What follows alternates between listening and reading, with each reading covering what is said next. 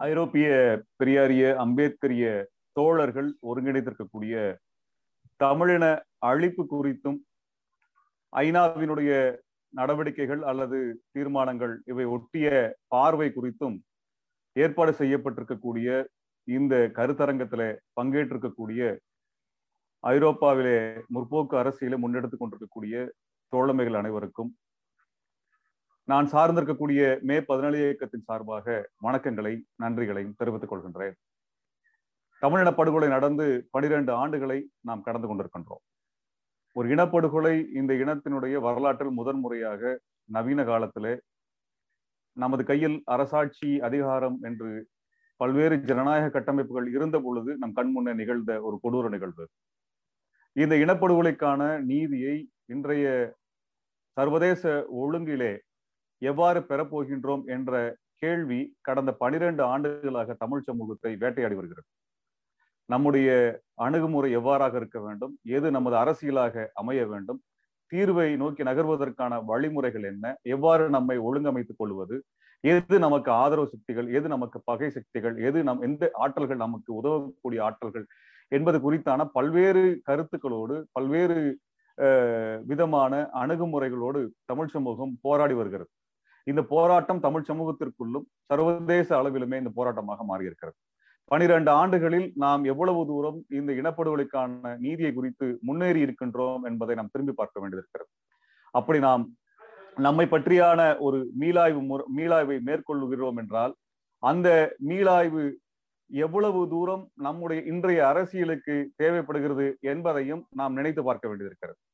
அப்படிப்பட்ட ஒரு மீளாய்வு பார்வையுடன் அடுத்து வரும் காலங்களை நாம் கவனத்தில் எடுத்துக்கொண்டு அரசியல் நகர்வை வடிவமைப்பது என்பது சரியானதாக அமையும் என்று நான் நம்புகின்றேன். இந்த பனிரெண்டு ஆண்டுகளில் இந்த இனப்படுகொலை பற்றியான சர்வதேச விவாத மையமாக ஐநாவினுடைய தீர்மானம் என்பது மாறியிருக்கிறது. ஜெனிவாவிலே கொண்டு வரப்படக்கூடிய தீர்மானங்களை ஒட்டித்தான் இந்த இனப்படுகொலைக்கான தீர்வுகளை குறித்தான விவாதங்கள் தொடர்ச்சியாக நடந்து வருவதை நாம் பார்க்கின்றோம். இந்த தீர்மானங்கள் யாரால் நிர்வகிக்கப்படுகின்றன யாரால் உருவாக்கப்படுகின்றன அது யாரினுடைய நலனுக்காக முன்னெடுக்கப்படுகிறது என்பது குறித்தெல்லாம் பல்வேறு விவாதங்கள் நமக்குள் எழுந்து கொண்டிருக்கின்றன. இது குறித்தான இருவேறு பார்வைகள் தமிழ் சமூகத்தில் இருக்கிறது என்பதை நாம் வெளிப்படையாக ஏற்றுக்கொள்ள வேண்டும். இந்த ஐநாவில கொண்டு வரப்படக்கூடிய தீர்மானமானது தமிழர்களினுடைய அரசியலில் இது ஓரடி முன்னகர்வதற்கான வாய்ப்பு என்று ஒரு புறமும் இந்த தீர்மானம் என்பது முற்றும் முழுதாக தமிழர்களினுடைய அரசியல் நோக்கங்களை சிதைக்கக்கூடிய ஒரு உள்ளார்ந்த தத்துவத்தை வைத்து கொண்டு நகர்கிறது என்று நாம் இரு இரண்டு பக்கமாக இந்த விவாதத்தை இந்த பத்து பன்னிரண்டு ஆண்டுகளில் எதிர்கொண்டு இருக்கின்றோம் இந்த ரெண்டாயிரத்தி பதினான்கிலே கொண்டு வரப்பட்ட தீர்மானம் ஜெனிவாவிலே கொண்டு வரப்பட்ட தீர்மானமானது தமிழர்களின் நலன் சார்ந்து கொண்டு வரப்பட்ட தீர்மானமாக ஒரு மிக பெரும் பிரச்சாரத்தை மேற்குலகம் முன்னெடுத்தது.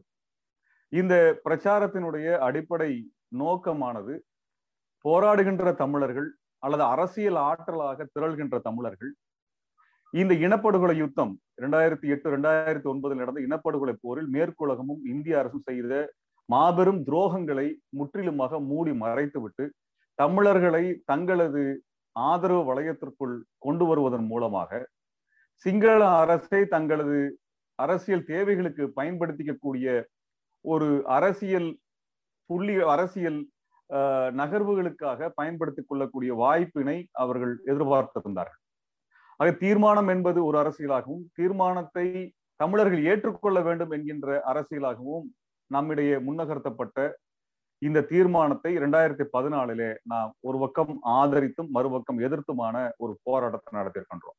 மே பதினேழு இயக்கம் இந்த தீர்மானத்தை முற்று முழுதுமாக நிராகரித்தது. ஒரு இனப்படுகொலைக்கு பின்பான விவாதங்கள் சர்வதேச அளவிலே ஐநாவிலே மனித உரிமை அவையிலே கொண்டு வரப்பட்ட பிற தீர்மானங்கள் அடிப்படையில் அதில் இருக்கக்கூடிய குறைந்தபட்ச நியாயமும் கூட இந்த ஐநாவினுடைய ஜெனீவாவினுடைய தீர்மானங்களில் இல்லாமல் போயிருந்ததை நாங்கள் சுட்டிக்காட்டினோம். இந்த நிலைப்பாட்டை இரண்டாயிரத்தி பதினொன்றுல ஐநாவினுடைய வல்லுநர் குழுவினுடைய அறிக்கையின் பொழுது எங்களது எதிர்ப்பை நாங்கள் பதிவு செய்திருந்தோம். அந்த வல்லுநர் குழு அறிக்கையிலே அவர் இனப்படுகொலை என்பது குறித்தான விவாதத்தை முற்றிலுமாக தவிர்த்து விட்டு போர்க்குற்றம் மனித குலத்திற்கு எதிரான குற்றம் என்கின்ற அளவிலே மட்டுமே அவர் வரையறுத்திருந்தார்கள். அந்த இடத்தில்தான் இந்த இனப்படுகொலை என்ற விவாதம் இந்த இன இந்த இந்த இந்த போரை பற்றியான அரசியலுக்குள் வரவில்லை என்றால் சர்வதேச அரங்கிற்குள் இந்த கேள்வி எழுப்பப்படவில்லை என்றால் தமிழீழ விடுதலைக்கான சாத்தியம் என்பதும் இல்லாமல் போய்விடும். சுயநிர்ணய உரிமை குறித்தான விவாதமே இல்லாமல் குறிப்பாக இந்த போரினுடைய அரசியல் முற்றிலுமாக நிராகரிக்கப்பட்டுவிடும் என்கின்ற அடிப்படையிலே மே பதினேழு இயக்கம் இந்த வல்லுநர் குழு அறிக்கையை நாங்கள் முற்று முழுதமாக நிராகரிப்போம். அதே காலகட்டத்தில் இலங்கை அரசு கொண்டு வந்த தங்களை தாங்களே விசாரித்து கொண்டு கொண்டு வரப்பட்ட தீர்மானமான லெசன்ஸ் லேர்ன் ரிகன்சிலேஷன் என்று சொல்லி எல்எல்ஆர்சி தீர்மானத்தை மே பதினேழு இயக்கம் முற்றிலுமாக மறுத்து அதை நாங்கள் தமிழ்நாட்டிலே பல இடங்களில் எரித்தோம். இலங்கையினுடைய அரசியல் சாசனத்துக்கு உட்பட்ட தீர்வு என்பது எந்த இடத்திலும் ஏற்றுக்கொள்ளப்பட முடியாது என்பதை நாங்கள் முன்வைத்தோம். இந்த எல்எல்ஆர்சியின் அடிப்படையிலே ஐநாவினுடைய வல்லுநர் குழு கொடுத்த இந்த மிக குறைந்த அளவிலான பரிந்துரைகளை கூட நிராகரித்து விட்டு அமெரிக்காவினால் தீர்மானங்கள் மேற்குலகத்தினால் தீர்மானங்கள் என்பது முன்மொழியப்பட ஆரம்பித்திருந்தன. அந்த தீர்மானங்கள் இது போர்க்குற்றம் என்பதையும் மனித குலத்துக்கு எதிரான குற்றம் என்பதையும் கூட அங்கீகரித்த மறு மறுத்த நிலையில்தான் இந்த சர்வதேச விவாதங்கள் என்பது முன்னெடுக்கப்பட்டது. இந்த இடத்தில்தான் தமிழர்களினுடைய தாயக நிலத்திலே தேர்தல் என்பதை நடத்தி இலங்கை அரசு ஜனநாயகத்தை நாங்கள் நிலைநாட்டுகிறோம் என்கின்ற நாடகத்தை நடத்தினார்கள். இந்த வடக்கு மாகாண தேர்தலையும் மே பதினேழு இயக்கம் என்பது தமிழர்கள் நிராகரிக்க வேண்டும் என்கின்ற கோரிக்கையை நாங்கள் முன்வைத்தோம். ஏனென்றால் இந்த தேர்தலானது மறுபடியும் இலங்கைக்குள் நாங்கள் ஜனநாயக தீர்விலே அதிகார பகிர்வை செய்து விட்டோம் என்று சர்வதேச அளவிலே பிரகடனப்படுத்திக் கொள்வதற்கு இலங்கையை பயன்படுத்திக் கொள்ளும் என்கின்ற அளவிலே இந்த தேர்தலையும் நிராகரிக்க வேண்டும் என்று சொன்னோம். நாங்கள் முன்மொழிந்த எங்களது கோரிக்கையானது இந்த தேர்தலுக்கு பதிலாக பொதுவாக்கெடுப்பு என்பது நடத்தப்பட வேண்டும் என்கின்ற கோரிக்கையை தான் நாங்கள் முன்வைத்திருந்தோம். இவ்வாறாக திட்டமிடப்பட்டு இந்த அரசியல் இனப்படுகொலைக்கு ஆன நீதி கேட்கக்கூடிய அரசியல் என்பது படிப்படியாக தேர்தல் அரசியல் களத்திற்குள் தாயகத்திற்குள் நுழைக்கப்பட்டது. தேர்தல் அரசியல் முறை வந்த பிறகு இனப்படுகொலைக்கு பிறகு ஓரளவு ஓரணியில திரண்டு இருந்த தமிழர் தரப்பானது பல தரப்புகளாக பிரிக்கப்பட்டதை உடைக்கப்பட்டதை நாம் இந்திய அரசினுடைய பங்களிப்பாக நாம் பார்க்க முடிகிறது. ஆக ஒற்றுமைப்பட்டு ஒன்றுபட்டு நிற்க வேண்டிய தமிழினமானது அரசியல் ரீதியாக தேர்தல் அடிப்படையில பிரிந்து போன ஒரு சூழலை தாயக தாயகத்திலே நாம் பார்த்தோம். அதே போல இந்த அமெரிக்க தீர்மானத்தின் அடிப்படையில ஒன்றுபட்டு நிற்கக்கூடிய தமிழினத்தினுடைய அரசியல் ஆற்றல் ஆற்றல்கள் கூட பிரிந்து நிற்கக்கூடிய ஒரு துயர நிலை என்பது இங்கே நாம் வரலாற்றிலே நாம் பார்க்க முடியக்கூடியதாக இரண்டாயிரத்தி பதிமூன்று பதினான்கு காலகட்டத்தில் நடந்தது. இப்படியாக தமிழர்களினுடைய ஒன்றுபட்ட அரசியல் நகர்வானது இவர்களினுடைய இவர்கள் முன்மொழியக்கூடிய வழிமுறையின் அடிப்படையில் நாம் இரண்டு துண்டுகளாகவோ அல்லது அதற்கு மேலாகவும் பிரியக்கூடிய ஒரு நிகழ்வு என்பது தொடர்ச்சியாக நடந்து வந்தது. இதை நாம் முற்றிலுமாக எதிர் அரசியலாகவோ அல்லது இதை வந்து நம்மளுக்கு பின் பின்னோக்கி நகர்த்தக்கூடிய அரசியலாகவோ நாங்கள் பார்க்கவில்லை. ஒரு ஜனநாயக அரசியல் போராட்ட காலத்தில் பல்வேறு விவாதங்கள் என்பது முன்மொழியப்படும் பல்வேறு கருத்துக்கள் என்பது விவாதத்திற்கு கொண்டு வரப்படும். அந்த வகையில் இதை ஜனநாயகமாக நாம் எடுத்துக்கொள்ள முடியும். இந்த ஜனநாயக வெளியினூடாக நாம் எவ்வாறு நம் இறுதி புள்ளியை நோக்கி நகரப் போகிறோம் என்பது குறித்தான ஒரு தெளிவான ஒரு வரையறையையும் நோக்கத்தையும் அதற்கான ஒரு செயல் தந்திரத்தையும் வகுக்க வேண்டும் என்கின்ற கோரிக்கையை மே பதினேழு இயக்கம் தொடர்ச்சியாக முன்வைத்து வருகிறது. நமக்குள் பல்வேறு கருத்து வேறுபாடுகள் அல்லது பல்வேறு அணுகுமுறைகள் அரசியல் பார்வைகள் இருந்துவிட முடியும். அப்படியாக இருப்பது என்பது ஜனநாயக அரசியல் தளத்தில் மிக இயல்பான ஒன்று. அதனுடைய விளைவாகத்தான் இது அமைகின்றது என்பதை ஏற்றுக்கொள்ள முடிகிறது. அதே காலகட்டத்திலே இந்த கருத்து வேறுபாடுகள் என்பது ஒரு வலுவான ஒரு வலிமையான ஒரு அரசியல் களத்தை தமிழ் தேசியத்துக்கு உருவாக்கி விட வேண்டும். அப்படியாக உருவாகாமல் இது பிளவுபடுகின்ற அரசியலாக முரண்படுகின்ற அரசியலாக பகை அரசியலாக மாறுகின்ற ஒரு சூழலை நாங்கள் கடந்த காலத்தில் இருந்து இன்று வரை பார்த்து வருகின்றோம். அது ஒரு புறத்திலே தமிழீழத்தில் இந்த தாய் தாய் நம்மளுடைய தாயக நிலத்திலே இந்த அரசியல் வேற்றுமைகள் என்பது தேர்தல் அடிப்படையில் பிளவுபடக்கூடிய அரசியலாகவும் அது இயல்பாக நடக்கக்கூடிய அரசியலாக இருக்கிறது. அது மட்டுமல்ல இந்த காலகட்டத்தில் இதிலே யார் மக்களோடு இருக்கக்கூடிய அரசியலை முன்னெடுக்கிறார்கள் என்பதையும் நாம் கவனிக்க முடிந்தது. அதே காலகட்டத்தில் தமிழகத்திலும் இது எதிரொலிக்க ஆரம்பித்து தமிழகத்தினுடைய அரசியல் களம் கடந்த காலத்தில் பல்வேறு அரசியல் பின்புலங்கள் தத்துவ பின்புலம் இருந்தாலும் தமிழீழ அரசியல் என்ற நிலை கோட்பாடு வரும் பொழுது அல்லது கோரிக்கை வரும் பொழுது பல்வேறு கோட்பாடுகள் கட்சிகள் கடந்து தமிழர்கள் ஒன்றுபட்டு தமிழீழ விடுதலையின் பின்னால் அணிதிரண்டதையும் தமிழீழ விடுதலை புலிகளுக்கு ஆதரவு தளமாக மாறியதையும் கடந்த கால வரலாறு என்று தமிழகத்தில இருந்து வந்திருக்கிறது. இந்த ஆதரவு தளம் கட்சி கடந்ததாக கோட்பாடு கடந்ததாக சாதி மதம் எல்லை கடந்ததாக இருந்த இந்த ஆதரவு தளமும் சிறிது சிறிதாக சிதைக்கப்படக்கூடிய சூழலை இந்த கடந்த பத்து ஆண்டுகளில் தமிழ்நாடு கண்டிருக்கிறது. ஆக தமிழீழத்திற்கு ஆதரவு தளத்தில் நாங்கள் தான் தமிழீழத்தினுடைய நிரந்தரமான ஆதரவாளர்கள் உறுதியான ஆதரவாளர்கள் என்கின்ற தம்பட்டம் அடித்துக் கொள்ளக்கூடிய அரசியலானது தமிழ்நாட்டிற்குள் பல்வேறு பிரிவினைகள் ஏற்படுத்த ஆரம்பித்தது. ஒவ்வொருவரும் இந்த தமிழீழ விடுதலைக்கான ஆதரவு களத்தில் தங்களால் இயன்ற பங்களிப்பை மிக தீர்க்கமாக எந்தவித சமரசத்திற்கும் இடமில்லாமல் அடக்குமுறைகளை எதிர்கொண்டு கடந்த காலத்துல பங்களித்திருக்கிறார்கள். இந்த ஆற்றல்களை எல்லாம் கடந்த நாற்பது ஆண்டுகளில் பங்களித்த ஆற்றல்களை எல்லாம் ஒன்று திரட்டி ஓர் அணியில் திரட்ட வேண்டிய தமிழ்நாடானது. இந்த இடத்தில் சிதறுண்டு போன ஒரு காலத்தையும் ஒரு அவலத்தையும் நாங்கள் பார்க்க பார்க்க வேண்டிய ஒரு சூழல் இருந்தது என்பதை இந்த சமயத்தில் பகி நான் பகிர்ந்து கொள்ள விரும்புகின்றேன். இப்படியான காலகட்டத்திற்குள் ஐநாவில் கொண்டு வரப்பட்ட அந்த தீர்மானம் இரண்டாயிரத்தி பதினான்கிலே கொண்டு வரப்பட்ட பதினான்கு பதினைந்திலே முன்மொழியப்பட்டு கொண்டு வரப்பட்ட தீர்மானமானது தமிழர்களினுடைய அரசியல் உரிமைகளையும் தமிழர்கள் மீது நிகழ்த்தப்பட்ட இனப்படுகொலையும் முற்றிலுமாக மறுத்து ஒன்றுபட்ட இலங்கையை பாதுகாக்கின்ற வகையிலாக இந்த தீர்மானம் என்பது வரையறுக்கப்பட்டது. அது மட்டுமல்லாமல் இலங்கைக்குள்ளாக இருக்கக்கூடிய மனித உரிமை மீறல் என்கின்ற அளவில் அது சுருக்கப்பட்டது. அது இனப்படுகொலையை குறித்தோ அல்லது இன ரீதியாக ஏற்பட்ட அந்த வெறுப்பு அரசியல் குறித்தோ இனவெறி குறித்தோ எந்த விதமான பதிவுகளும் இல்லாமல் ஒரு பொதுவான மனித உரிமை மீறலாக அது சிங்களவருக்கும் ஏற்பட்ட மனித உரிமை மீறலை தமிழர்களுக்கான இந்த இனப்படுகொலையோடு சமப்படுத்துகின்ற ஒரு போக்கை நாம் அந்த ஐநாவினுடைய தீர்மானங்கள் வழியாக பார்க்க முடிந்தது. அதற்கு பிறகு கொண்டு வரப்பட்ட பல்வேறு பரிந்துரைகளிலே அவர்கள் சர்வதேச விசாரணை என்பதை குறைத்து பன்னாட்டு விசாரணை என்று மாற்றினார்கள். சர்வதேச விசாரணை வேறு பன்னாட்டு விசாரணை என்பது வேறு. அந்த பன்னாட்டு விசாரணையை இறுதியாக காமன்வெல்த் நாடுகளினுடைய விசாரணை என்பதாக மாற்றினார்கள். இப்படியாக தமிழர்களுடைய தீர்மானங்கள் எல்லாம் திட்டமிட்டு சிதைக்கப்பட்டதை நாம் பார்க்க பார்க்க முடிந்தது. இப்படியான காமன்வெல்த்தினால் நிர்வகிக்கப்படக்கூடிய ஒரு நீ ஒரு விசாரணை பொறிமுறையை கூட இலங்கை அரசு ஏற்க மறுத்து ஒரு கடும் போக்கை மேற்கொண்டதற்கான அடிப்படை காரணம் இலங்கை என்பது ஒரு வலிமையான அரசு என்பதனால் அல்ல. இலங்கையை மேற்குலகமும் இந்திய அரசும் சீர ரஷ்யா போன்ற நாடுகளும் பின்புலத்திலே தங்கள் தேவைக்காக வலுப்படுத்தி கொண்டு அவர்களை பாதுகாத்ததன் காரணமாகத்தான் இந்த அணிகளுக்குள் இந்த அரங்குகளுக்குள் இருக்கக்கூடிய முரண்பாடுகளை தங்களுக்கு சாதகமாக இலங்கை பயன்படுத்தி கொண்டது. இப்படியான காலகட்டத்தில் ஐநாவினுடைய வழிமுறை அல்லது பொறிமுறை என்பதை இலங்கை மிக கவனமாக பாதுகாத்து இனப்படுகொலையினுடைய அடையாளங்களை அதனுடைய ஆதாரங்களை முற்றிலுமாக அழிக்கின்ற பணிகளை கடந்த பத்து பன்னிரெண்டு ஆண்டுகளில் செய்து முடித்திருக்கிறது என்பதை நாம் மறந்துவிட முடியாது. இதே காலகட்டத்தில் தமிழர்களின் அரசியலை பலவீனப்படுத்துகின்ற ஒரு போக்கையும் இந்த இலங்கை அரசு என்பது மேற்கொண்டது. அதற்கு பிறகு இந்தியாவிற்குள் நடந்த ஆட்சி மாற்றமானது ஒரு இந்துத்துவ ஆட்சி முறையை இந்துத்துவ ஒரு மதவெறி அரசியலை முன்னெடுத்ததும் இது இந்துத்துவ மதவெறியும் பௌத்த மதவெறியும் இணைந்த ஒரு மாபெரும் ஆற்றலாக ஒரு பாசிச ஆற்றலாக தெற்காசிய பிராந்தியத்தில் வளர்ந்து நின்றதை நாம் பார்க்க முடிகிறது. இந்த தெற்காசிய பிராந்தியத்தில் உருவான இந்த கூட்டமைப்பை மே பதினேழு இயக்கம் வெகு முன்னதாகவே நாங்கள் எச்சரித்திருந்தோம். பர்மாவிற்கும் இலங்கைக்கும் இந்தியாவிற்குமான இந்த பேரினவாத கூட்டமைப்புகள் உருவான காலகட்டத்தில் நாங்கள் எச்சரித்திருந்தோம். இந்த பேரினவாத கூட்டமைப்பை நாம் புரிந்து கொள்ளாமல் தெற்காசிய அரசியலை அணுகிவிட முடியாது. அது மட்டுமல்ல தெற்காசிய அரசியலுக்குள் சீனா சீனாவினை எதிர்கொள்ள போகிறோம் என்கின்ற அடிப்படையில அமெரிக்கா தன்னுடைய ஆதிக்கத்தை நிலைநிறுத்துவதற்காக தமிழர்களை பகடைக்காயாக பயன்படுத்த போகிறது என்பதை கடந்த காலத்திலிருந்து நாம் பார்த்திருக்கின்றோம். அதனுடைய நீட்சியானது இரண்டாயிரத்தி ஒன்பதற்கு பிறகு மிக தீவிரமாக முன்னெடுக்கப்பட்டது. ஆக தெற்காசிய பிராந்தியத்தில் அமெரிக்காவினுடைய தலையீட்டை முழுவதுமாக இந்தியா அங்கீகரித்திருந்தது.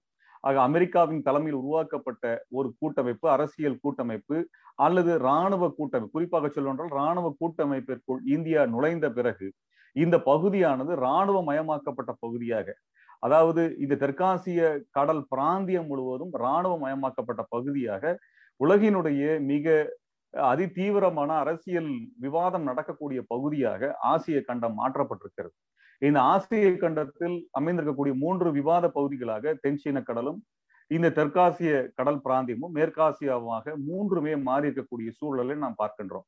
இந்த மூன்று பிராந்தியத்திற்குள் அமெரிக்காவினுடைய ஆதிக்கத்தை நிலைநாட்டுவதற்கான இந்த கிழக்கு பகுதியும் மேற்கு பகுதியும் ஏற்கனவே தீவிரம் அடைந்திருந்த நிலையில் தெற்காசிய பிராந்தியம் தீவிரம் அடைவதை நோக்கி நகரக்கூடிய ஒரு சூழலை கடந்த நான்கு ஐந்து ஆண்டுகளில் நாம் பார்க்க முடிகிறது. இப்படியாக தெற்காசிய பிராந்தியத்தில் அமெரிக்காவினுடைய போட்டி அரசியல் அமெரிக்காவினுடைய ஆதிக்க அரசியல் அதற்கு ஆதரவு ஆன நிலையிலே குறிப்பாக இராணுவ ஒப்பந்தங்களை தொடர்ச்சியாக ஒப்பந்தத்தை கையெழுத்திட்டு இருக்கக்கூடிய இந்திய அரசினுடைய நிலைப்பாடு இதற்கு எதிராக சீனாவினால் உருவாக்கப்படக்கூடிய முரண்பாடுகள் என்று இந்த பிராந்தியம் என்பது இராணுவ மயமாக்கப்பட்ட ஒரு பதட்டமான பகுதியாக மாறி வருவதை நாம் மறந்துவிட முடியாது.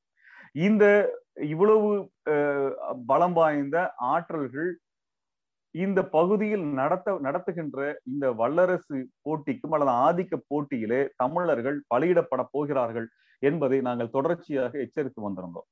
அமெரிக்காவினுடைய கொடியை எரித்து அமெரிக்க அரசாங்கத்தை அமெரிக்காவினுடைய தூதரகத்தை முற்றுகையிட்டதனுடைய அடையாளம் என்பது இந்த இனப்படுகொலை அரசியலிலே மேற்குலகத்தினுடைய தலைவனாக அமெரிக்காவானது தன்னை வடிவமைத்து தமிழர்களுக்கு எதிரான விரோதமான நிலைப்பாட்டை கொள்கை நிலைப்பாட்டை தொடர்ச்சியாக முன்னெடுத்து வருவதை நாங்கள் அம்பலப்படுத்துகின்ற நோக்கத்தின் அடிப்படையில இதை முன்னெடுத்தோம். அது மட்டுமல்ல ஈழ விடுதலை போராட்டம் என்பது சர்வதேச அரசியலோடு தொடர்பு கொண்டு கொள்ளப்பட்டிருக்கிறது. இந்த சர்வதேச அரசியலோடு பின்னி பிணைக்கக்கூடிய கூடிய இந்த அரசியலை அந்த தளத்திலிருந்து தான் தமிழ்நாட்டு தமிழர்கள் புரிந்து கொள்ள வேண்டும் என்பதை வலியுறுத்துவதற்காக நாங்கள் இந்த போராட்டத்தை அந்த காலகட்டத்திலே முன்னெடுத்திருக்கின்றோம். இந்த இந்த சூழலை தமிழர்கள் தம் குறிப்பாக தமிழ்நாட்டு தமிழர்கள் புரிந்து கொள்ளவில்லை என்றால் அவர்கள் மிக காத்திரமான அரசியல் பங்களிப்பை செய்துவிட முடியாது. மாறாக சர்வதேச அளவிலே ஏற்பட்ட இந்த போட்டி அரசியல் ஆதிக்க அரசியல் அது மட்டுமல்ல இது இராணுவ ரீதியிலும் பொருளாதார ரீதி ரீதியிலுமே இந்த பகுதியில் ஏற்படுகின்ற பல்வேறு மாற்றங்கள். குறிப்பாக இலங்கை இராணுவ கேந்திரமாகவும் பொருளாதார கேந்திரமாகவும் மாற்றுவதற்காக நடத்தப்படுகின்ற பல்வேறு ஒப்பந்தங்கள் முயற்சிகள் இதனூடாக தமிழர்கள் பலிக்கடாக்களாக மாற்றப்படுவது. இந்த போட்டிகளிலே தமிழர்களுக்கு எந்த விதமான அரசியல் பங்களிப்பையும் அவர்கள் தந்து விடாமல் அது அமெரிக்க அந்த அந்த அமெரிக்கர்களும் இந்தியர்களும் இலங்கை அரசும் இது மட்டுமல்ல சீன அரசும் இவர்கள் அனைவருமே இந்த அதிகார பங்கெடுப்பிலே தமிழர்களுக்கு எந்தவித இடமும் இல்லாமல் நிராகரித்தார்கள் என்பதை நாம் மறந்துவிடக்கூடாது. இந்த பிராந்தியத்தில் தமிழர்கள் எந்த அதிகாரமும் மற்ற ஒடுக்கப்படுகின்ற மக்களாக தமிழீழத்திலும் தமிழ்நாட்டிலும் மாறியிருக்கிறார்கள். இரண்டாயிரத்தி பதினான்கில் பதினான்குக்கு பிறகு தமிழ்நாட்டினுடைய அரசியல் என்பது மிக மோசமான இடத்தை எட்டியது. ஜெயலலிதாவினுடைய மறைவிற்கு பிறகு தமிழ்நாட்டில தமிழீழ அரசியலுக்கான போராட்டக் களம் என்பது முற்றிலுமாக முறிக்கப்பட்டது என்பதை நாங்கள் தொடர்ச்சியாக எதிர்கொண்டிருக்கின்றோம். ரெண்டாயிரத்தி பதினாறு பதினேழுக்கு பிறகு பதினேழிலிருந்து எங்களது இயக்கம் ஈழம் சார்ந்த அனைத்து போராட்டங்களிலுமே அனுமதி மறுக்கப்பட்டும் வழக்குகள் பதிவு செய்யப்பட்டும் சிறையில் அடைக்கப்பட்ட ஒரு நான்கு வருட அடக்குமுறையை இந்த காலகட்டத்தில் நாங்கள் எதிர்கொண்டோம். தமிழம் குறித்தான எந்த விதமான விவாதத்தையும் கருத்தரங்கத்தையும் போராட்டத்தையும் எங்களால் எடுக்க முடியாத ஒரு சூழல் மட்டுமல்ல இரண்டாயிரத்தி பதிமூன்றிலிருந்து நாங்கள் எடுத்திருந்த நடத்தி இருந்த போராட்டங்கள் மீதெல்லாம் இந்த அரசு வழக்குகளை ஏவி எங்கள் மீதான வழக்கு என்பது கிட்டத்தட்ட நாற்பத்தி ஏழு வழக்குகளாக மாற்றியிருக்கிறார்கள். ஆக தமிழ்நாட்டிற்குள் தமிழீழ அரசியல் என்பதை இயக்கங்கள் பேச முடியாத ஒரு நெருக்கடியான சூழலை உருவாக்கியதுதான் எடப்பாடி அரசினுடைய வெற்றியாக இந்த நான்கு ஆண்டுகளில் தமிழ்நாட்டில் நாம் பார்க்க முடிகிறது. இப்படியான ஒரு கடுமையான ஒரு சூழலுக்கு நடுவில் தமிழ்நாடு தள்ளப்படுவதும் தமிழீழத்தில் இது குறித்து எந்த விதமான அரசியல் நகர்வை தன்னிச்சையாக முன்னெடுக்க முடியாத அளவிற்கான ஒரு மிக நெருக்கடியான ஒரு இராணுவ மயமாக்கம் நடந்ததை நாம் மறந்துவிட முடியாது. இப்படியான காலகட்டத்தில் புலம்பெயர்ந்த தமிழர்களினுடைய அரசியல் பங்களிப்பு என்பது மிக மிக முக்கியமானதாக மாறுகிறது.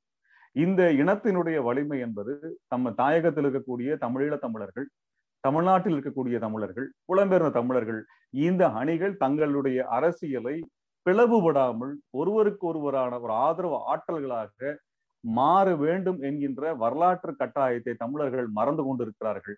இந்த ஒற்றுமையை உடைக்கக்கூடிய வகையிலே சீரழிவு சக்திகள் தொடர்ச்சியாக இயங்கிக் கொண்டிருக்கின்றன. புலம்பெயர்ந்த தமிழர்களையும் தமிழ்நாட்டு தமிழர்களையும் அரசியல் ரீதியாக உடைக்க முடியும் என்றால் தமிழர்களை யாராலும் காப்பாற்ற முடியாது என்பதை நாம் மறந்துவிடக்கூடாது.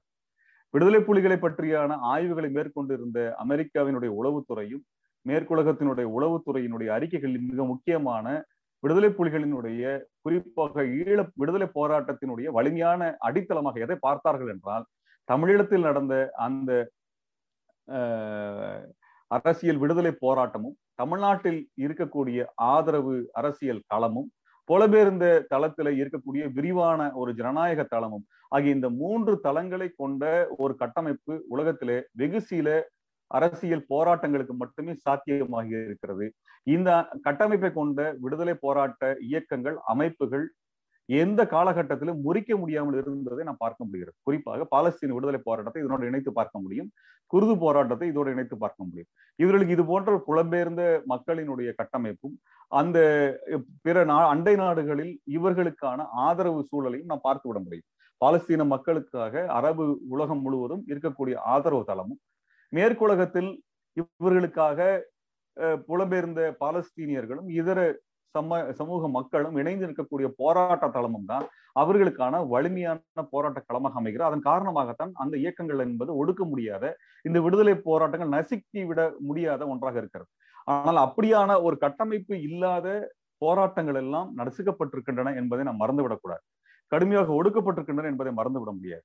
இப்படியாக இருக்கக்கூடிய இந்த மூன்று புள்ளிகள் இணைந்த கட்டமைப்பு எப்படி எதிர்கொள்வது என்பது குறித்து மேற்குலகத்தினுடைய இந்த போராளி அமைப்புகளுக்கு எதிரான அரசியல் நடவடிக்கைகள் இராணுவ நடவடிக்கைகள் குறித்தான ஆய்வாளர்கள் இது குறித்து பேசியிருக்கிறார்கள். இது குறித்த ஆவணங்கள் இருக்கின்றன. எப்படியாக இந்த மூன்று கட்டமைப்பை இந்த இந்த இந்த மூன்று புள்ளிகள் இணைந்த கட்டமைப்பை உடைப்பது என்பது என்று அவர்கள் மிக கடுமையான ஒரு சிந்தனையையும் இதை எதிர்கொள்ள முடியாமல் திண்டாடியதையுமே இந்த காலகட்டத்தில் நாம் பார்க்க முடியும். இந்த அடிப்படையில் தான் மேற்குலகத்தில் இருந்த புலம்பெயர் தமிழர்கள் இருந்த தமிழீழ செயல்பாட்டாளர்கள் கைது செய்யப்பட்டது. போய் கிட்டத்தட்ட நிரூபிக்க முடியாத குற்றங்களுக்கெல்லாம் நீண்ட சிறை தண்டனை அனுபவித்ததை எல்லாம் ஐரோப்பாவில் இருக்கக்கூடிய புலம்பெயர்ந்த தமிழர்களிலே குறிப்பாக ஈழ விடுதலை போராட்டத்திற்காக பங்காற்றியவர்களிடத்தில் நடந்ததை நாம் மறந்துவிடக்கூடாது. அதனோட உச்சபட்சமாகத்தான் சுவிட்சர்லாந்தில் நடந்த அந்த வழக்கும் இதை எதிரொலித்தது. அந்த வழக்கு தமிழீழ தமிழர்களுக்கு எதிராக ஒரு தீர்ப்பை நோக்கி நகர்ந்திருந்தால் மிகப்பெரிய பின்னடைவாக அமைந்திருக்கும் என்பதை நாம் மறந்துவிடக்கூடாது அப்படியான ஒரு மிக மோசமான ஒரு வழக்கை இங்கிலாந்து அரசு திட்டமிட்டு உருவாக்கியதை இந்த தமிழீழ ஆதரவாளர்கள் வழக்கில சிக்க வைக்கப்பட்டிருந்த ஆதரவாளர்களுக்காக வழக்காடிய ஐரோப்பிய ஒன்றியத்தினுடைய மனித உரிமைகளுக்கான வழக்கறிஞர் மிக புகழ்பெற்ற வழக்கறிஞர் அம்பலப்படுத்தியிருந்தார். இந்த வழக்கினுடைய பத்திரிகையாளர் சந்திப்பும் வழக்கு பற்றியான ஒரு விவாதத்திற்கும் நான் சுவிட்சர்லாந்தில் இருக்கக்கூடிய சூரிச் நகரத்துக்கு சென்ற பொழுது அவர்களிடத்தில் உரையாடிய பொழுது இந்த தகவலை தெரிந்து கொள்ள முடிந்தது. இதற்கான ஆதரவு தளத்தை உருவாக்குவதற்கான கடுமையான முயற்சி ஏனென்றால் இதை நான் இந்த இடத்துல பதிவு செய்ய வேண்டும். இந்த வழக்கு எவ்வளவு முக்கியமானது என்பது குறித்து புலம்பெயர்ந்த அமைப்புகளிடத்திலோ தலைவர்களிடத்திலோ இயக்க மக்களிடத்திலோ தமிழ்நாட்டிலோ இதர இடத்துல எந்த விதமான புரிதலும் இல்லாத ஒரு சூழ்நிலையை நான் நேரிலே கண்டு கண்டறிய முடிந்தது. அப்படியான துயரமான அரசியலற்ற தன்மையில் தனிமனித தாக்குதலுக்குள்ளாக சிக்கி சீரழிந்த ஒரு அரசியல் களத்தை நான் அந்த சமயத்திலே கண்டு உணர முடிந்தது. மிக நேர்த்தியாக சூழ்ச்சிகரமாக இங்கிலாந்தினுடைய உளவுத்துறை ஐரோப்பாவில் இருக்கக்கூடிய தமிழீழ செயல்பாட்டாளர்கள் மிகப்பெரிய அளவிற்கு மிரட்டி பணத்தை திரட்டி அவர் விடுதலை புலிகளுக்கு கொடுத்த காரணத்தினால் அந்த யுத்தம் நடந்தது என்று வழக்கை கட்டமைத்திருந்தார்கள். இந்த வழக்கை எடுத்துக்கொண்டு சுவிட்சர்லாந்து அரசு நடத்திய இந்த வழக்கானது அங்கே கிட்டத்தட்ட பதிமூன்று செயல்பாட்டாளர்கள் இந்த வழக்கில் சிக்க வைக்கப்பட்டு அவர்களுக்கு பத்தாண்டுகளுக்கும் அதிகமான தண்டனை வாங்கி கொடுக்கக்கூடிய மிகப்பெரிய வழக்காக ஐரோப்பாவில் நடந்த மிகப்பெரிய வழக்காக மாற்றப்பட்டது. அதாவது அந்த வழக்கில் அவர்கள் முன்வைத்த வாதமானது தமிழீழ தமிழர்கள் புலம்பெயர்ந்த தமிழர்களினுடைய நிதி உதவியின் அடிப்படையில் தான் அவர்களுடைய பங்களிப்பின் அடிப்படையில் தான் இந்த போரானது நடத்தப்பட்டது என்று வாதத்தை சுவிட்சர்லாந்து அரசு முன்வைத்தது. அதாவது தங்களை இனப்படுகொலைக்கு உள்ளாக்கி கொள்வதற்காக தமிழர்களே அனைத்து விதமான பங்களிப்பை செய்தார்கள் என்பதை அவர்கள் முன்மொழிந்தார்கள். இந்த வழக்கு மிகப்பெரிய தோல்வியை அந்த அரசிற்கும் இங்கிலாந்திற்கும் கொடுத்தது என்பதை மறந்துவிட முடியாது. இதற்கான இதற்கு எதிரான ஒரு அரசியலையும் இந்த வழக்கிலே சிக்க வைக்கப்பட்டிருந்த தமிழ் செயல்பாட்டாளர்களுக்குள் ஒரு ஒற்றுமையை ஏற்படுத்தி இவர்களுக்கான ஆதரவு தளத்தை உருவாக்குவதற்கான ஒரு பெரும் பணியில சிங்கள மனித உரிமை செயல்பாட்டாளர் விராஜ் மெண்டிஸ் அவர்கள் மிக கடுமையான ஒரு உழைப்பை செலுத்தி இருந்தார் என்பதை தமிழினம் மறந்துவிடக்கூடாது. அவர்தான் இது குறித்தான மிக விரிவான ஒரு பிரச்சாரத்தையும் விழிப்புணர்வும் ஏற்படுத்துவதற்காக தொடர்ச்சியாக போராடினார் என்பதை இந்த இடத்துல நான் நன்றியுடன் நினைவு கூட கடமைப்பட்டிருக்கின்றேன். அப்படியான ஒரு விழிப்புணர்வின் மூலமாகவும் கடுமையான உழைப்பின் மூலமாகவும் அந்த வழக்கு வெல்லப்பட்டது. இப்படியான ஒரு மேற்குலகத்தில் கடுமையான நெருக்கடி எதிர்கொண்டிருக்க பொழுதிலும் கூட மிக மிக சாதாரணமான ஒரு காரணங்களால் தமிழினம் என்பது பிளவுபட்டிருப்பதை பார்க்க முடிகிறது. தமிழ்நாட்டிலும் இது போன்ற ஒரு பொய் பிரச்சாரங்களின் அடிப்படையில் தமிழீழ ஆதரவு தளம் என்பது உடைக்கப்பட்டிருக்கிறது. இந்த உடைப்பு என்பது சுயநல அரசியல் அடிப்படையில் யாருக்கு லாபமாக அமைந்திருக்கிறது என்றால் இந்திய அரசிற்கும் இலங்கை அரசிற்கும் லாபமாக அமைந்திருக்கிறது. இதே அரசியல் புலம்பெயர்ந்த தமிழர்களுக்குள்ளும் தமிழ்நாடு தமிழர்களுக்குள்ளுமாக பிளவுகளை உருவாக்கக்கூடிய அரசியலாக மாறியிருக்கிறது. இந்த பிளவு என்பது ஆரோக்கியமான பிளவாக இருக்க முடியாது. இது தமிழர்களை மேலும் மேலும் பலவீனப்படுத்தும். இரண்டாயிரத்தி ஒன்பது வரை மேற்குலகத்தினால் இந்திய அரசினால் இலங்கை அரசினால் உடைக்க முடியாத தமிழீழ தமிழர்கள் தமிழ்நாட்டு தமிழர்கள் புலம்பெயர் தமிழர்கள் கட்டமைப்பானது இனப்படுகொலைக்கு பிறகு சுக்குடூராக உடைக்கப்படுகின்ற சூழ்நிலையை நாம் உருவாக்கப் போகிறோமா என்பதை நாம் சிந்தித்து பார்க்க வேண்டும். ஒரு பொய் பிரச்சாரத்தின் அடிப்படையிலும் ஒவ்வொரு பகுதியிலும் ஒவ்வொரு பிராந்தியத்திலும் நடக்கக்கூடிய அரசியல் சூழலையும் புரிந்து கொள்ளாத ஒரு தர்க்க அரசி ஒரு ஒரு ஆழமற்ற தர்க்க அரசியலின் அடிப்படையில் இந்த தளமானது இந்த வலுவான தளமானது சிதைக்கப்பட்டு கொண்டிருக்கிறது. இதை சிதைப்பதில் தமிழர்கள் பெரும் ஆர்வத்துடன் இறங்கி வேலை செய்யக்கூடிய ஒன்றையும் நான் பார்க்க முடிகிறது. இதே ஒரு அவலச்சூழலை தான் இங்கே ஜெனிவாவிலே இருக்கக்கூடிய மனித உரிமை அவையில போராடுகின்ற தமிழீழ அமைப்புகளுக்குள்ளும் இருக்கிறது என்பதை இந்த இடத்திலே நான் மிகுந்த வருத்தத்துடன் பதிவு செய்து கொள்ள விரும்புகின்றேன். ரெண்டாயிரத்தி பதினைந்துல ஜெனிவாவிற்குள்ள அங்க இருக்கக்கூடிய ஐநாவினோட மனித உரிமை அமைப்பு சென்ற பொழுது அங்கே பல்வேறு தமிழ் உரிமை அமைப்புகள் அங்கே அந்த மன்றத்திற்கு வந்திருந்தார்கள். பார்ப்பதில் மிக மகிழ்ச்சியாக இருந்தது. ஏனென்றால் வேறு எந்த இனத்திற்கும் வேற எந்த இனமும் போராடுகின்ற எந்த இனமும் அல்லது ஒடுக்கப்படுகின்ற எந்த இனத்திற்கும் இவ்வளவு தூரம் பிரதிநிதிகள் ஐநாவினோட மனித உரிமை அவைக்குள் நான் பார்க்க பார்த்ததில்லை. ஆனால் தமிழர்களுக்கு ஏகப்பட்ட ஆதரவு தளம் என்பது குறிப்பாக தமிழர்களை பாதிக்கப்பட்ட தமிழர்கள் நேரடியாக பங்கெடுத்த ஒரு மிகப்பெரிய ஒரு ஒரு வலுவான அரசியலை நான் ஐநாவிற்குள் பார்க்க முடிந்தது. ஆனால் உள்ளூர அவர்களுக்குள் மிகப்பெரிய பிளவு இருந்தது மட்டுமல்ல. ஒருவரை ஒருவர் நேரிலே பார்த்தால் கூட புன்னகித்து கொள்ளாத ஒரு மிகப்பெரிய ஒரு முரண்பாடை அவர்களுக்குள் வளர்த்திருந்த ஒரு துயரத்தை நான் பார்க்க முடிந்தது. இப்படியான ஒரு மோசமான ஒரு அவலமான ஒரு அரசியல் சூழல் ஏன் நம்மை சுற்றி நிகழ் நிலவுகிறது என்பதை நாம் யோசித்து பார்க்க வேண்டியிருக்கிறது இப்படியாக ஒரு அவநம்பிக்கையை மட்டுமே இந்த இனத்திற்குள் ரெண்டாயிரத்தி ஒன்பதற்கு பிறகு திட்டமிட்டு வளர்த்தப்பட்டது. இந்த அடிப்படையில் தான் எங்கள் மீதும் வைக்கப்பட்ட அவதூறுகள் மிக மோசமான அவதூறுகள் அனைத்து தளங்களிலுமே பரப்பப்பட்டதை நான் பார்க்க முடியும் அப்படியான அவதூறுகளை ஆனா அது அவதூறுகள் என்று தெரிந்தவர்கள் கூட அது குறித்தான வெளிப்படையான கருத்துக்களை அவர் பதிவு செய்தாமல் அவர்கள் ஒரு மௌனத்தை காத்தார்கள். இதனுடைய விளைவு எங்களுக்கு மிக மோசமான ஒரு விளைவாக இருந்தது. கிட்டத்தட்ட நான்கு வருடங்கள் கழித்து அந்த பிரேமன் தீர்ப்பாயத்தை நடத்திய அந்த ஒருங்கிணைப்பாளர்கள் எங்கள் மீது எந்த தவறும் இல்லை என்கின்ற ஒரு அறிக்கையை அவர்கள் வெளியிட்ட பிறகு கிட்டத்தட்ட ஐந்து ஆண்டுகளுக்கு பிறகு அந்த அவதூறுகளுக்கான பதிலாக அமைந்தது. அதுவரை மே பதினாலு இயக்கம் எங்கள் மீது அவதூறுகளுக்கு நாங்கள் பதில் சொன்னதில்லை. நாங்கள் என்றுமே அது குறித்து பதில் சொல்ல போவதில்லை. ஆனால் இது போன்ற அவதூறு அரசியல்கள் ஒருவருக்குள் ஒருவர் அவநம்பிக்கையை விதைக்கக்கூடிய அரசியல் என்பது திட்டமிட்டு மிக நுணுக்கமாக அனைத்து தரப்பிலும் வளர்க்கப்படுவதை நாங்கள் பார்த்து வருகின்றோம். ஆக இப்படியான ஒரு மோசமான உள் முரண்பாடும் வெளியிலே மிகப்பெரிய அளவிலே வல்லரசுகள் தங்களுக்குள் அணி சேர்க்கை செய்து கொண்டு உருவாக்கக்கூடிய ஒரு முரண்பாடுகளும் இதற்குள்ளாக தமிழினம் என்பது பலியிடப்பட போகிறதா என்கின்ற கவலையின் அடிப்படையில இந்த பனிரெண்டாம் நினைவேந்தலை நான் நினைவு கூற விரும்புகின்றேன். இந்த இடத்திலாவது தமிழினமானது தங்களுக்குள் இருக்கக்கூடிய விவாதத்தை அரசியல் கோட்பாட்டின் அடிப்படையிலே அவர்கள் மேற்கொள்வதும் ஒரு கோட்பாட்டின் அடிப்படையிலே மேற்கொள்ளும் பொழுது நமக்குள் முரண்பாடுகள் இருந்தாலும் கூட செயல் தந்திரங்களிலே நாம் தேவைப்படுகின்ற இடங்களில் வலிமையாக ஒன்றுபட்டு நிற்க முடியும் என்கின்ற அந்த குறைந்தபட்ச ஒரு ஆதரவு புள்ளியையும் நாம் இணைத்துக் கொள்ள வேண்டியிருக்கிறது.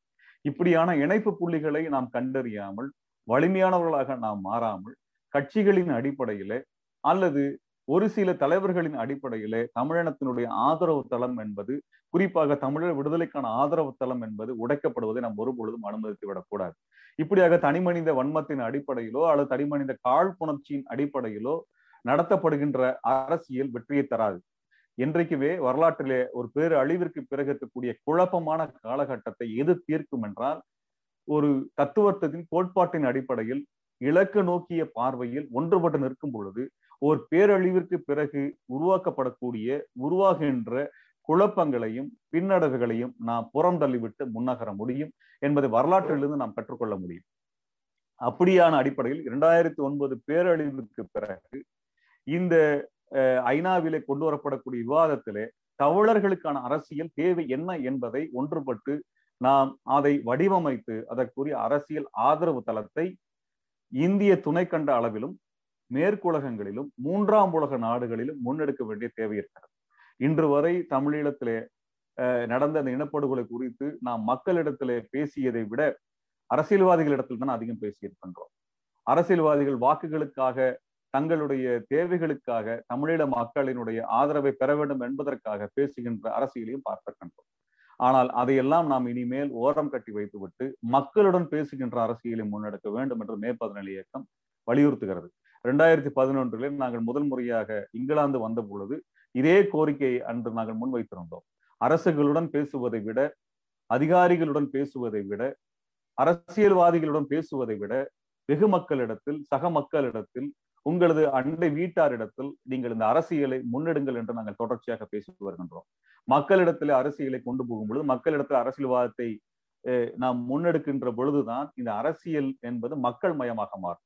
எவ்வாறு இன்று அல் அக்ஸா மீது நடத்தப்பட்ட தாக்குதலுக்காக காசாவின் மீது குண்டுமலை பொழிகின்ற இஸ்ரேலுக்கு எதிராக இந்த இஸ்ரேலை ஆதரிக்கக்கூடிய இங்கிலாந்து அரசிற்கு எதிராக அமெரிக்க அரசிற்கு எதிராக அந்த நாட்டு மக்களை திரண்டு எழுந்து வீதியிலே அவர்கள் பேரெழுச்சியுடன் போராட்டம் நடத்துகிறார்களோ அதுபோல நம்மீது நடத்தப்படுகின்ற ஒடுக்குமுறைக்கு தமிழர்கள் அல்லாத மக்களும் பேர் நீதிகளிலே வீதிகளிலே ஒன்று திரள வேண்டும் என்றால் மேற்குலகத்தில் இருக்கக்கூடிய எம்பிமார்களையும் அங்கே இருக்கக்கூடிய மந்திரிமார்களையும் நம்புவதாலோ அவர்கள் கரங்களை பிடிப்பதாலோ ஒரு பொழுதும் சாத்தியப்படுத்திவிட முடியாது என்பதை நாங்கள் மிக மிக தீர்க்கமாக இந்த இடத்துல சொல்லிக்கொள்ள விரும்புகின்றோம். ஏனென்றால் பனிரெண்டு ஆண்டுகளில் நாம் சாதிக்க முடியாத இந்த அரசியலை சற்று ஓரம் கட்டி வைத்துவிட்டு மக்களை நேரடியாக சந்திப்பதும் மக்களிடத்துல பேசுவதும் கருத்தரங்குகளை நட நடத்துவதும் தொழிற்சங்கங்களை அரசியல் மயப்படுத்துகின்ற ஈழ அரசியலுக்கு ஈழத்தில் நடந்த இனப்படுகொலை குறித்து அரசியல் மயப்படுத்துவதும் மாணவர்களிடத்தில் அரசியலை கொண்டு போய் சேர்ப்பதும் பேராசிரியர்களை இந்த அரசியலுக்கு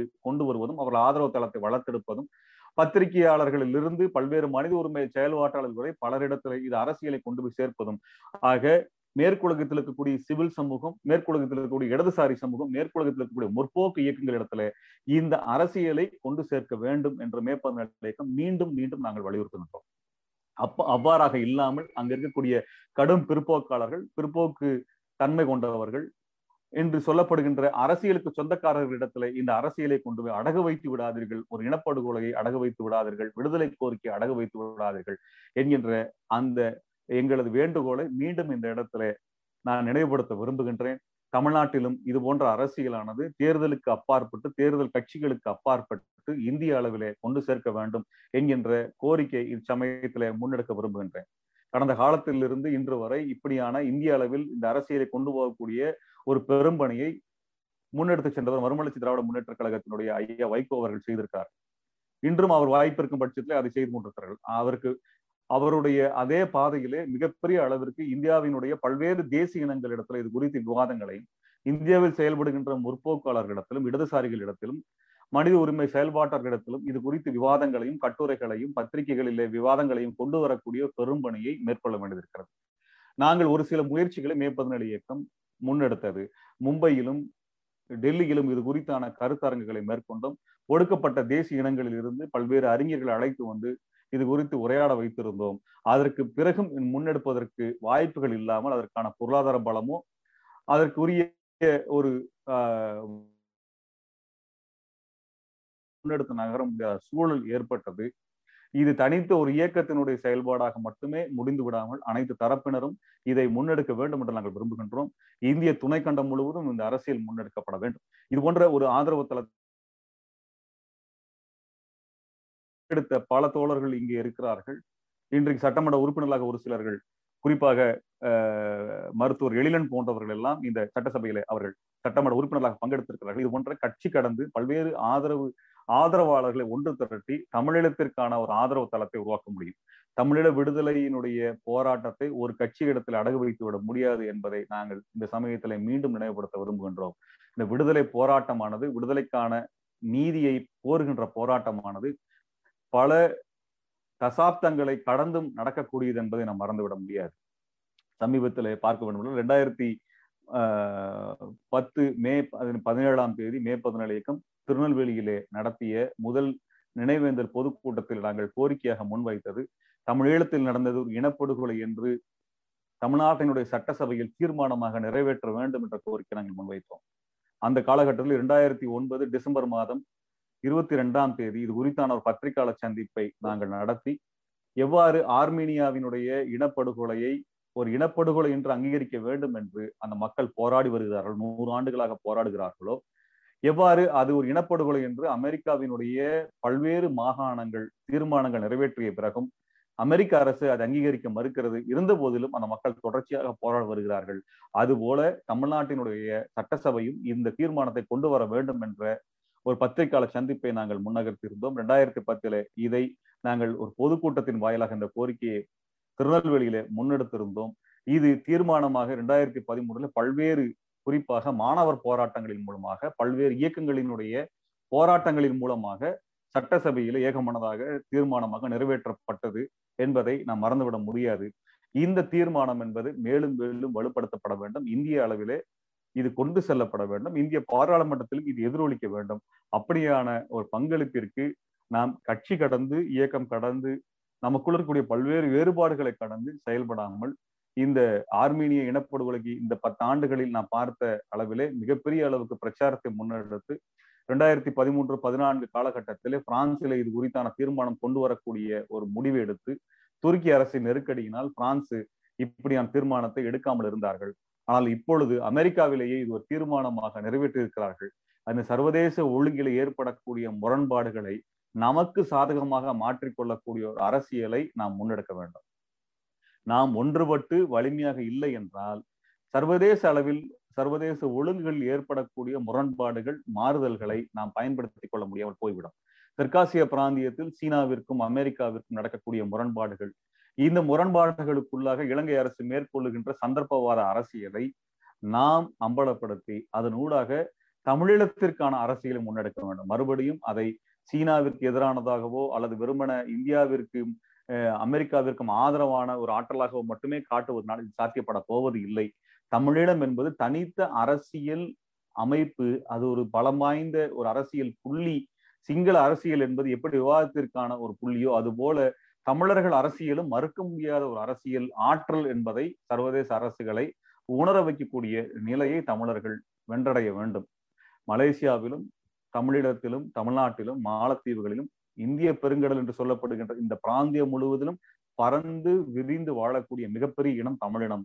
இந்த தமிழம் தனக்கென அரசியலை உருவாக்கி கொள்ளாமல் அடுத்த கட்டத்தில் நாம் முன்னேறிவிட முடியாது என்பதை நாங்கள் மீண்டும் நினைவுபடுத்த விரும்புகின்றோம். இந்த தெற்காசியாவினுடைய மிகப்பெரிய ஒரு வரலாற்று சிறப்பு வாய்ந்த ஒரு தமிழினமானது இந்த காலகட்டத்தில் தெற்காசிய பிராந்தியத்தில் மிக மிக கூர்மையடைந்திருக்கக்கூடிய வல்லாதிக்க போட்டியின் நடுவிலே பலிகடாவாக மாற்றப்பட்டு விடக்கூடாது மாறாக ஒரு பாலஸ்தீனத்தை போல பலிகடாளாக மாறிவிடாமல் நாம் ஒரு வலிமையான ஒரு அரசு ஒரு அரசியல் ஆற்றலாக எழுந்து நிற்பதற்குரிய ஒரு விரிவான பார்வையோடு ஒரு நீண்டகால நோக்கத்திற்கு நீண்டகால பார்வையோடு அரசியலோடு தமிழனம் என்பது மீண்டெழ வேண்டும் என்கின்ற எங்களது விருப்பத்தை எங்களது கோரிக்கையை இந்த காலகட்டத்தில் பனிரெண்டாம் ஆண்டு நினைவேந்தல் காலகட்டத்தில் மே பதினேழு இயக்கம் உங்கள் அனைவரும் முன்னும் முன்வைக்கிறது. ஆகவே தமிழினம் என்பது இந்த பிராந்தியத்தினுடைய வலிமையான ஒரு ஜனநாயக ஆற்றல். அப்படியான ஒரு ஆற்றல் வெற்றி பெற வேண்டும் என்றால் தமிழீழ அரசியல் வெற்றி பெற வேண்டும். தமிழீழ அரசியலை ஐநாவினுடைய அரங்கிலே நாம் சர்வதேச சுதந்திரமான விசாரணைக்கும் சர்வதேச நீதிமன்றத்துக்கு கொண்டு செல்லக்கூடிய ஒரு அரசியலையும் ஐநாவினுடைய பாதுகாப்பு கவுன்சில் ஐநாவினுடைய பொது சபையில இது குறித்தான விவாதத்தை கொண்டு வந்து இதற்குரிய தீர்மானத்தை நிறைவேற்றக்கூடிய வலிமையான ஒரு ஆற்றலாகவும் நாம் மாற வேண்டும் என்பதை இந்த தருண இந்த இந்த காலகட்டத்திலே உங்களிடத்திலே பகிர்ந்து இதுதான் நமது இலக்காக இருக்க வேண்டும். ஐநாவினுடைய பொது சபையிலும் ஐநாவுடைய பாதுகாப்பு அவையிலும் இலங்கையை சர்வதேச நீதிமன்றத்திலே குற்றவாளியாக இனப்படுகொலைக்காக நிறுத்துகின்ற ஒரு அரசியலை முன்னெடுக்க வேண்டும். இந்த விவாதம் ஜெனீவாவினுடைய அரங்குகளில் எதிரொலிக்க ஆரம்பித்திருக்கிறது.